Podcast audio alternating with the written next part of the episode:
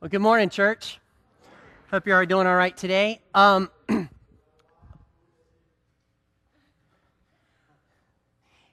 I'm glad you're doing okay. Listen, I just want to let you know there's a couple of building projects starting to happen here at the church. Maybe by the end of next week, we'll have a concrete pad out here for a new storage facility, which is going to be to your left, right out here. And we already have the playground. Timber's already set for where the playground's going to go, so that's out front. Next Sunday, you'll probably see part of that up, at least. We are going to try to stay off of it next Sunday because we're staining it and stuff like that.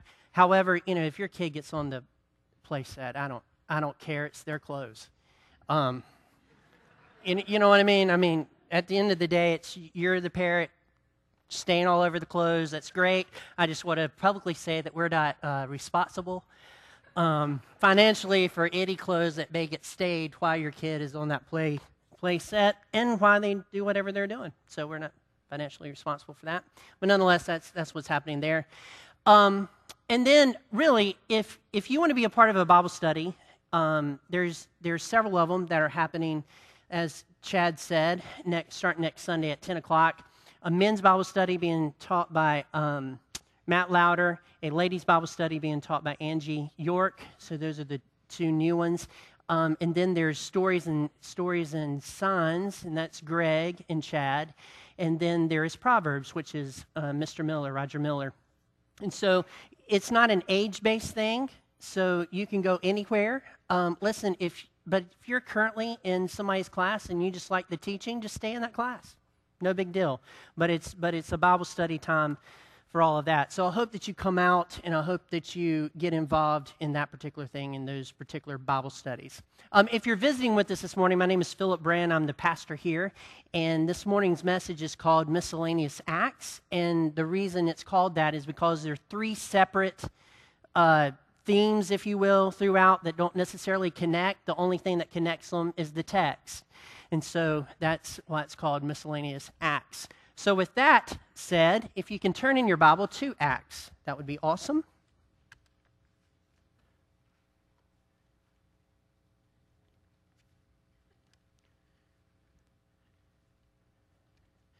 I will not be sitting on that today. It would make a memory eventually somewhere down the line, but nonetheless. So Acts chapter 20 is where we are today. And I want to begin reading, I think, with verse 7. So Acts chapter 20, verse 7. It says this: On the first day of the week, when we were gathered together to break bread, Paul talked with them, intending to depart on the next day. And he prolonged his speech until midnight. It's a long sermon. Jimmy, it's a long sermon, right? It's a long sermon. Now, that's interesting to me. Until midnight, people actually stayed and listened to him until midnight. So he was somebody that you would want to listen to. If you're wondering about his content at this point, it is possible that if you read 1 Corinthians and 2 Corinthians, that would be his content, because those are the scriptures that God had placed on his heart during this time to write. So he's right in the middle of probably writing 2 Corinthians when he is at this point in Acts. So you could read through that to see what he was talking about. And I don't know how you could, if you've ever read 1 Corinthians, I don't know how you can sleep through 1 Corinthians. It's pretty spicy, it is. So anyway, verse 8. There were many lamps in the upper room where we were gathered, and a young man named Eutychus, sitting at the window, sank into a deep sleep as Paul talked still longer. And being overcome by sleep, he fell down from the third story and was taken up dead. So there was a price to pay for him falling asleep. But Paul went down and bent over him, and taking him in his arms said, "Do not be alarmed, for his life is in him." Now, let me pause here. Nobody knows if this kid was dead or if he was just knocked out. But what we do know is that if he was dead, well, Paul resurrected him, and it wouldn't be the first time that he did that. Or he just felt him breathing and said, he'll be fine. He'll wake up in a few hours. And in verse 11, it says, "And when Paul had gone up and had broken bread and eaten, he conversed with them a long while until daybreak." So he has preached till midnight, and then they have eaten, and then have stayed up all night until daybreak. Now, you two have all-nighters with, the TNT. I think you should try that. I think, John, you should just walk in, have the kids around you speak, have a couple of them sit in the slave loft, let them fall down, stuff like that. Eat a little bit and then continue to talk until daybreak. I'm sure that the next time you have an all-nighter, you'll have a great crowd if you try that out. So nonetheless, he did that. And when they took the youth away alive, they were not a little comforted. Now, this is what we do know. The people there felt like or knew, either one, that Paul had resurrected this kid who they thought was dead.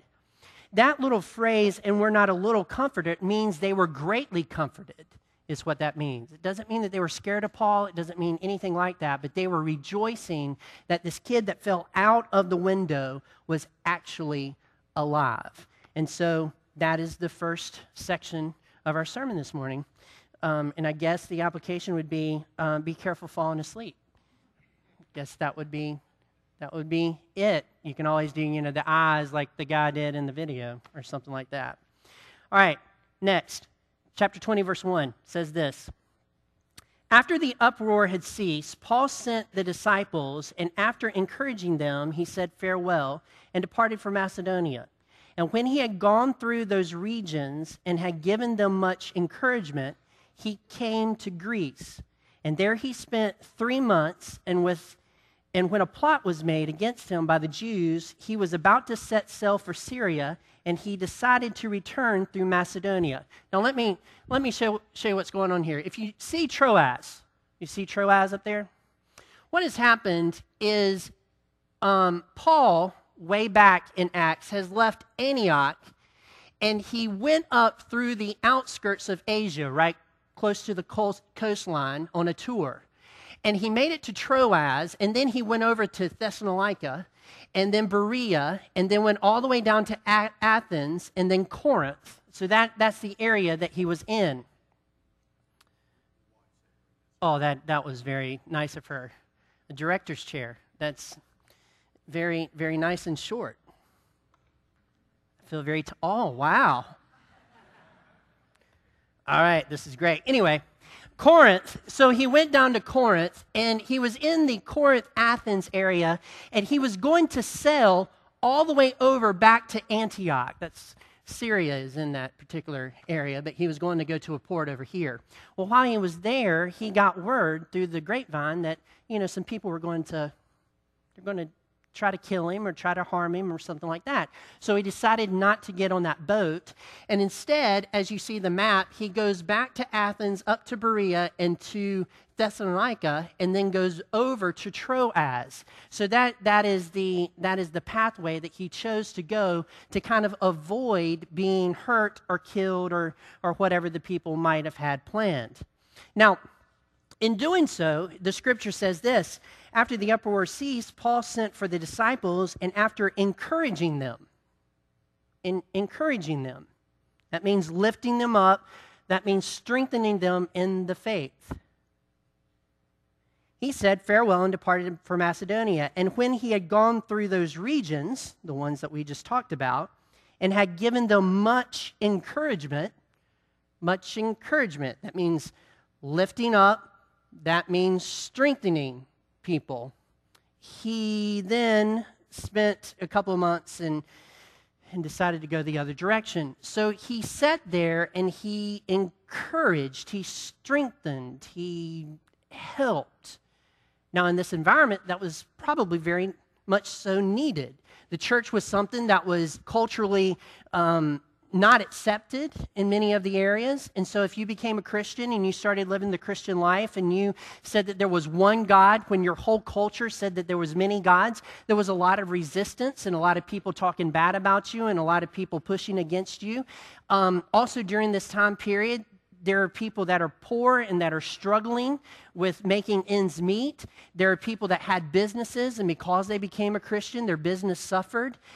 There were people that were politically involved in the church in all these areas, but I mean, involved in politics of the Roman Empire. And when they went in to be witnesses for God, sometimes, you know, people can say some very harsh things to you when you stand for Jesus. And so they were down, and they were maybe wondering if God was even around and if he even existed. And so Paul, well, maybe not existed, if he really cared for them.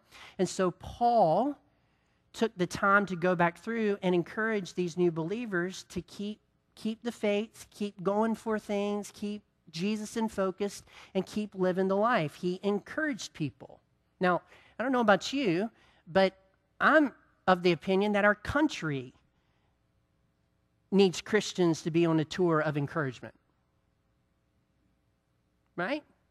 I think it'd be great if churches across America and the people that are in those churches would go out this week and just, as their goal for the next 7 days, to speak encouraging words to everybody and try to stay away from negative words.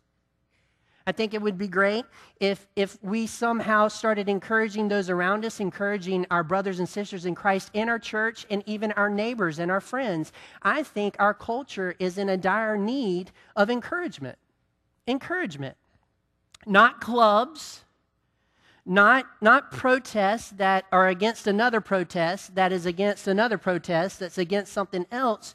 It is time for us to actually, as Christians, to be for people. Not that we accept people's sin, not that we accept maybe the bad things that they are doing. I'm not saying that, but I think people need encouragement. I think you could start here at the church with the people that are sitting right next to you. There's some people nearby that, because of their job and because of what's going on at their house and because of the pressures of all of that, just need a word of encouragement. And maybe that word of encouragement is just you calling them on the phone and saying, hey, I was praying for you today. I don't know what you're going through, but I just want you to know that I'm praying for you. When you tell somebody you've been praying for them, that they would have a good day, it changes the course of their day. Now, it might not be like Disney World change, right? But it definitely gives them strength and encouragement for that particular day. Or you call somebody on the phone to say, hey, you know, I'm glad they took care of that stone. I'm glad that that's done with you and you feel a lot better enough to come to church today. I mean, I think that's great. Or if they're going through some type of health issue, and or their parents are going through some type of health issue, and you just call them on the phone and you say, hey, how are you doing? Is there anything I can do to help? Stay with it. Be encouraged. So what I want you to do right now is I want you to turn to your neighbor and maybe even somebody you don't know, and I want you to just say an encouraging word to them. I'm not going to give it to you. It could be as simple as, glad you're here today.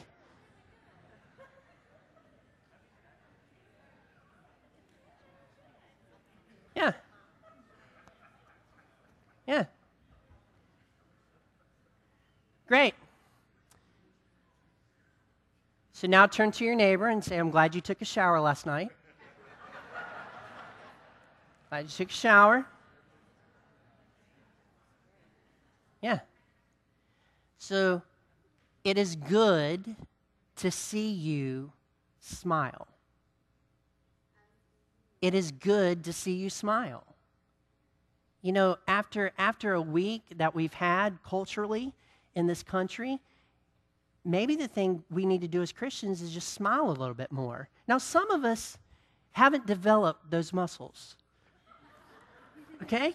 You have to develop those muscles. And some of us feel like that, you know, those muscles, it's very tiring to do that. Well, yeah, it is. But every now and then, not a flirty wink, but a wink, a nice look, a point, something to people. I was at a thing, Seth and I went to an associational meeting. It was a worship service and meeting. And Milton Holyfield, who is the head of the North Carolina Baptist State Convention. He knows me. God bless his heart. But he was sitting on the front row, and he saw me in the room, and he went, Because obviously, I'm still a teenager to him. He's probably about 70 or something like that. Still a young guy, he goes like that. And that just made me smile. But he had a smile on his face. It just makes you feel good. And people need encouragement. They need to know that they're loved. They need to know that people are thinking about them. They need to know that they are cared for. They need to know that they're being listened to. They need to know that someone is somewhat sympathizing with their dilemma. People need to be encouraged. We need to go on an encouragement tour. An encouragement tour. So, Greg, it's going to be a little hard for you this week because you work at home. And the only person that you could really encourage is probably Robin. But if you go to the grocery store, just smile at somebody. Don't scare them, but smile at somebody, right, when you do that. Or if there's just somebody, like you know, who is that person? I'm going to go on from this in a second. Who is that person in your life that you know when they walk in the room, it's going to be a good thing? Regardless of when they walk into the room, it is just going to be a good thing. It is not you, Aurora. Okay. She was over there doing this. Oh, me.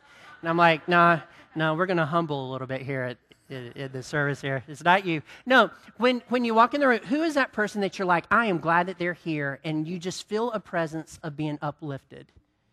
That is the people that we need to be. Look, I know that there has been some horrific things that happened in our culture this week.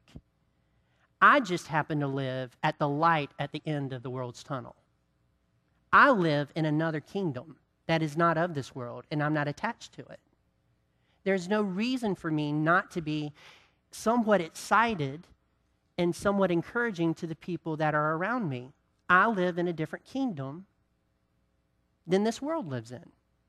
I live in a kingdom that lasts, a kingdom of light and not darkness, a kingdom of love and mercy and grace and judgment and righteousness. I live in a kingdom that is going to far succeed America and the United States of America. There's no reason for me not to be somewhat encouraging to other people. And when we are encouraging, we shine a light, and it helps things like hate and protest and things of that nature, when we are people of encouragement. And we can start with each other. Here's what the Bible says. Encourage one another and build each other up. An encouragement tour is what we need to do. Now, let's skip down to verse 5. He lists a couple of things, and then verse 5 says this. These went on ahead and were waiting for us at Troas, but we sailed away from Philippi after the days of unleavened bread, and in 5 days we came to them at Troas, where we stayed for 7 days. This is interesting. We sailed away from Philippi after the days of unleavened bread. That means that Paul participated in the days of unleavened bread, and then after 5 days, he sailed on for Troas. So what exactly is this feast of unleavened bread? How many of you this year have been on some sort of diet? And not an all-you-see-you-eat diet. I mean a legitimate like diet that you've looked up and you've kind of obeyed the stuff going down. Just raise your hand. A couple of people in the room. Yeah? All the way around? All right. Well, this is a couple of the popular ones. The G1 diet, right? I've never heard of that one. Anybody heard of that one? Nobody heard of that one? It must be a G.I. Joe diet or something like that. Atkins diet, heard of that. Weight Watchers, where you weigh your food, you get the little scale. You see the people in the restaurant bring out their scale and they weigh what they're about to eat. Have you ever seen that before? It's just not everybody does that, but the people that are kind of nerdy do, bring it out and do that. Are very serious about what they're doing. I'm just joking if that was you. I wasn't trying to offend you. And let me encourage you to continue to lose weight. And I'm not saying you're fat, so then you kind of spiral out of control, right? I mean, at some point, you know, how can you do this? The Zone diet, I've never heard of the Zone diet. I've heard of the 17-day diet.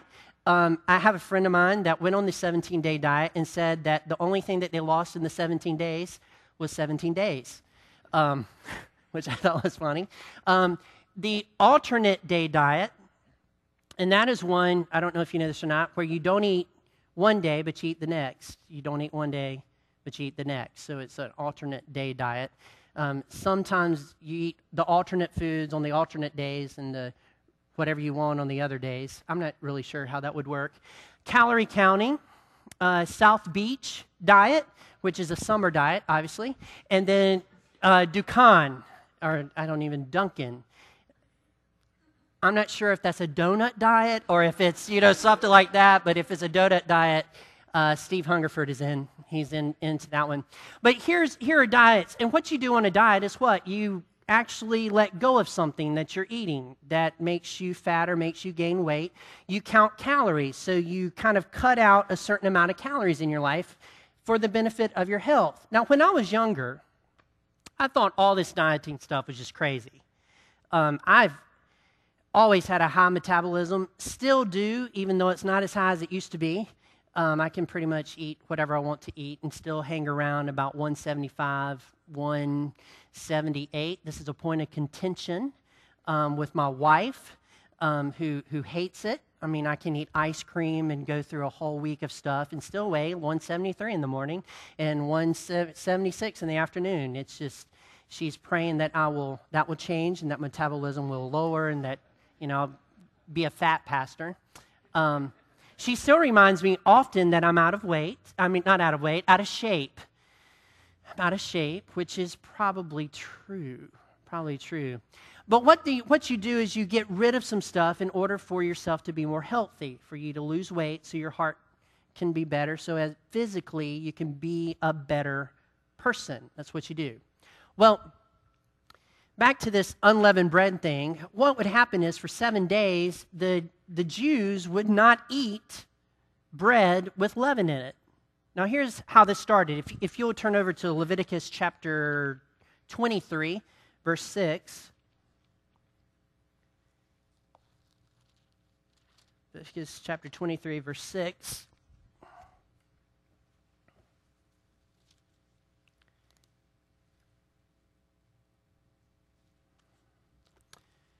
Yep.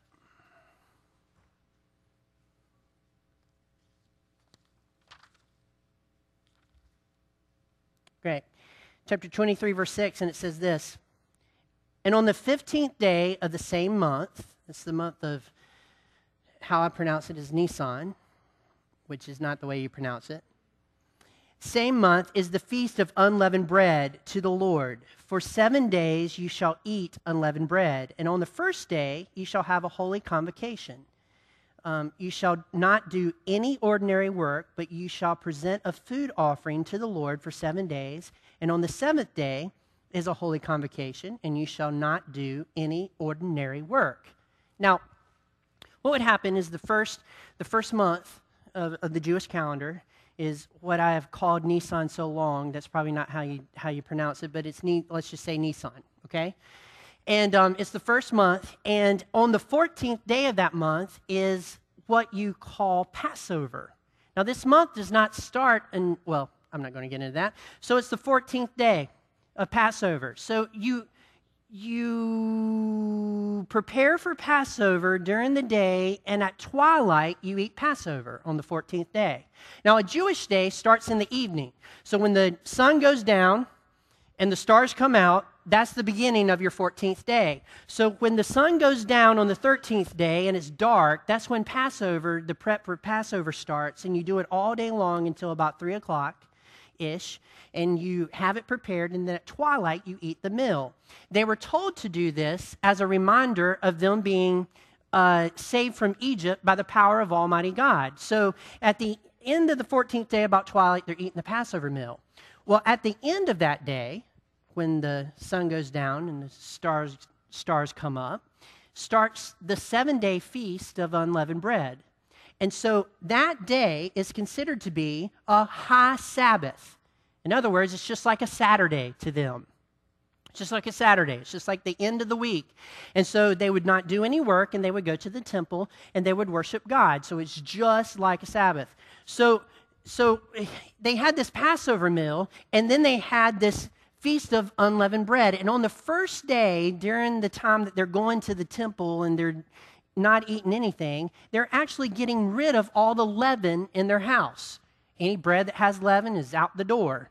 There are no yeast rolls being eaten for 7 days. There's no barbecue bread, which is absolutely incredible, but you don't eat that during the day. You don't eat anything with leaven in it at all. Just bread without yeast. Now, how many of you have had the little square pieces that we use for communion? I am really not sure that that's bread. I'm not really sure that I don't know what that is. Sometimes it tastes like plastic. You ever put the round ones in your mouth and it's like a plastic thing? I don't even think that counts. We don't even use that anymore.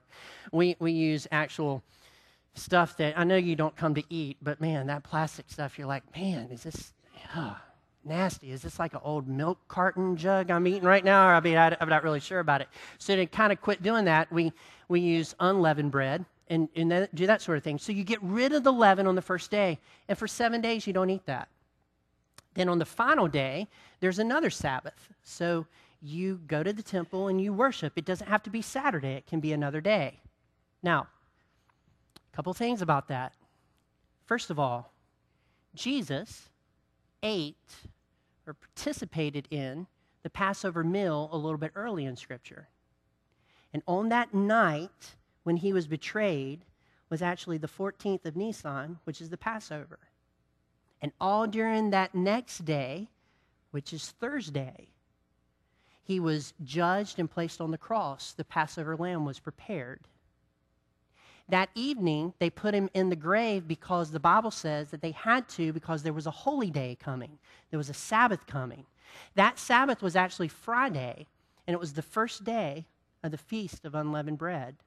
So Jesus Christ went into the tomb on what we would say was Thursday evening, but what the Jews would say would be what? Friday morning, or Friday at the start of the day. So he went into the grave, and they had a Sabbath where they got rid of all the leaven in their house, and they celebrated the fact that they were out of Egypt. They remembered all of that, free from Egypt. And then they went into Saturday, which is a normal Sabbath, and then on Sunday, that's when they got the spices and went to the tomb and actually found out that Jesus had rose from the dead. So the symbolism of this meal is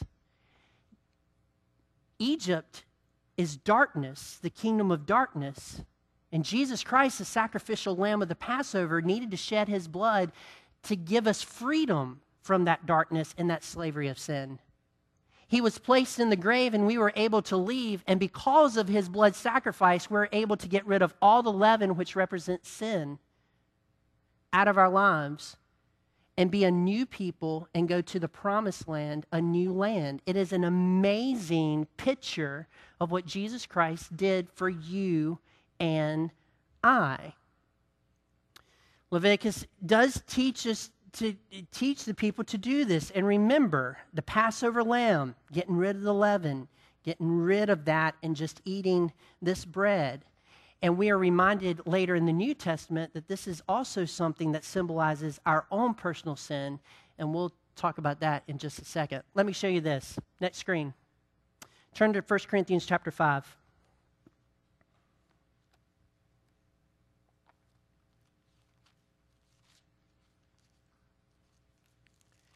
First Corinthians chapter 5.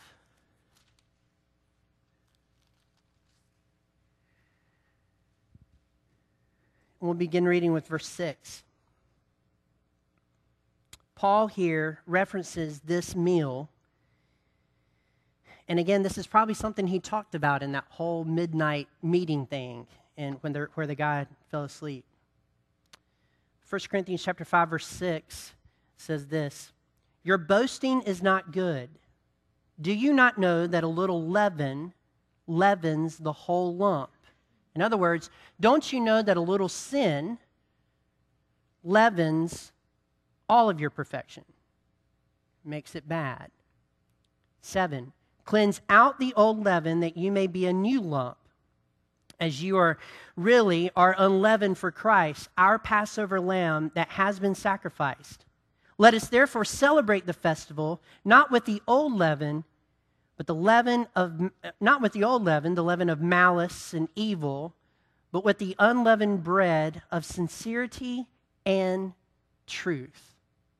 What Paul is saying here is that you and I probably should think about this often, and maybe even should do this. We should get rid of all the leaven in our life, all the sin in our life, and live unleavened lives of the new life in Christ. In Scripture, several places, it tells us to beware of the leaven. Next screen. Just go to the next one. That's the Hebrew word, by the way. The leaven of Herod. Beware of the leaven of Herod and how he's living and what he is doing. The leaven of the Pharisees, the leaven of the Sadducees, the leaven in Corinth, which is what is right here, the pride. The leaven of Galatia. Beware of the leaven. What if you and I decided today to take the next 7 days of our existence and get rid of all the stuff that could possibly tempt us to sin and remove it from our lives? What if we made a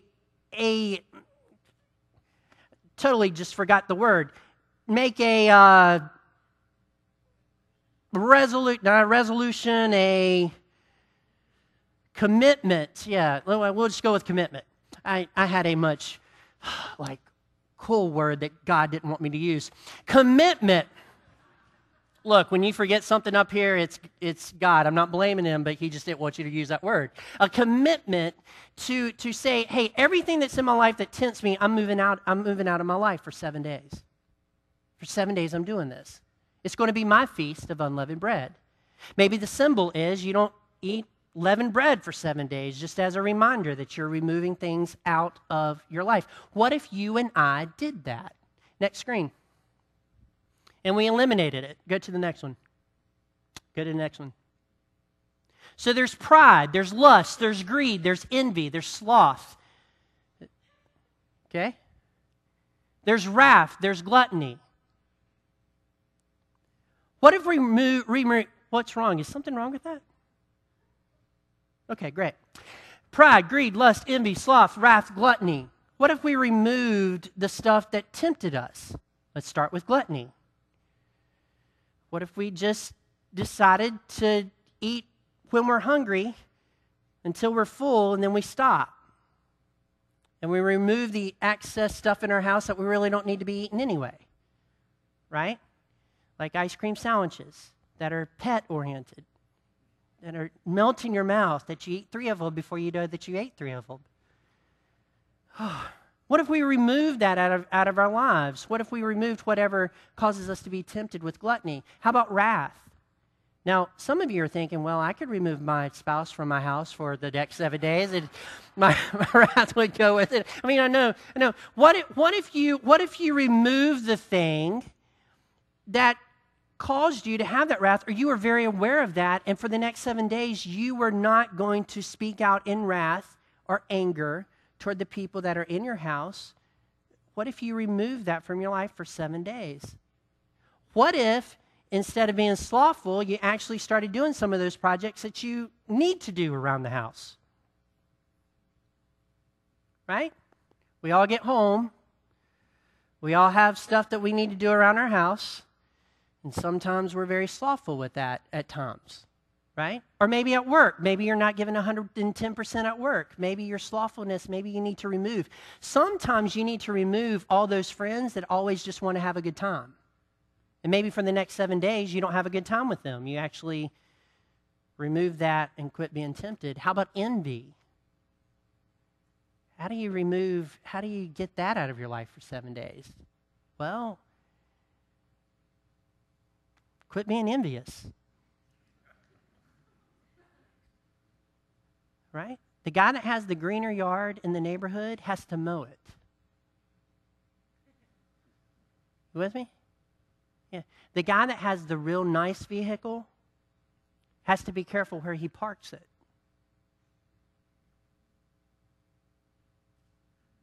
Lust. What if for the next couple of days that we just quit watching TV and quit being on the internet? What if we just stop doing all that? What if we quit listening to music that had that stuff in it, lust and greed and pride? What if for the next 7 days, all we listened to was like worship music? How would that change you? How would that change your perspective? How would that change who you are? What if we participated in the feast of unleavened bread and got all the sin out of our lives, all the stuff that's tempting us, and just lived the Bible and God's word and how he wants us to live the next 7 days? Would it change things? I would submit to you this morning that it would. It would. It would. God does not want you to be like this. Next screen. Getting rid of a bunch of stuff and all you have left is a little pea. Right? What he wants you to do is he wants you to take that plate and he wants you to fill it with something else. If you notice 1 Corinthians chapter 5, verse 7, it says, "Cleanse out the old leaven that you may be a new lump." Get rid of the old, in with the new. "As you really are unleavened, for Christ, our Passover lamb, has been sacrificed. Let us therefore celebrate the festival not with the old leaven, the leaven of malice and evil, but with the unleavened bread of sincerity and truth." What if you and I replaced all the malice, all the evil, all the sin with things that God wants us to replace it with? Being sincere and being truthful and being loving and being encouraging, and being the people that he wants us to be. What if for the next 7 days you and I actually lived as people of light and we didn't mess around with the darkness at all? We got rid of all the darkness and we just lived a people's life. Do you think it would change things? I would submit to you this morning, it would. Many of the troubles that we have in this life are of our own making. We sin and then stuff happens out of the darkness, and we have to pay for those things, right? We have to pay for those things, but all of a sudden it's those people, but it's really our responsibility. It's really what we did that caused everything to happen. Sometimes it is my fault that Nicole is upset.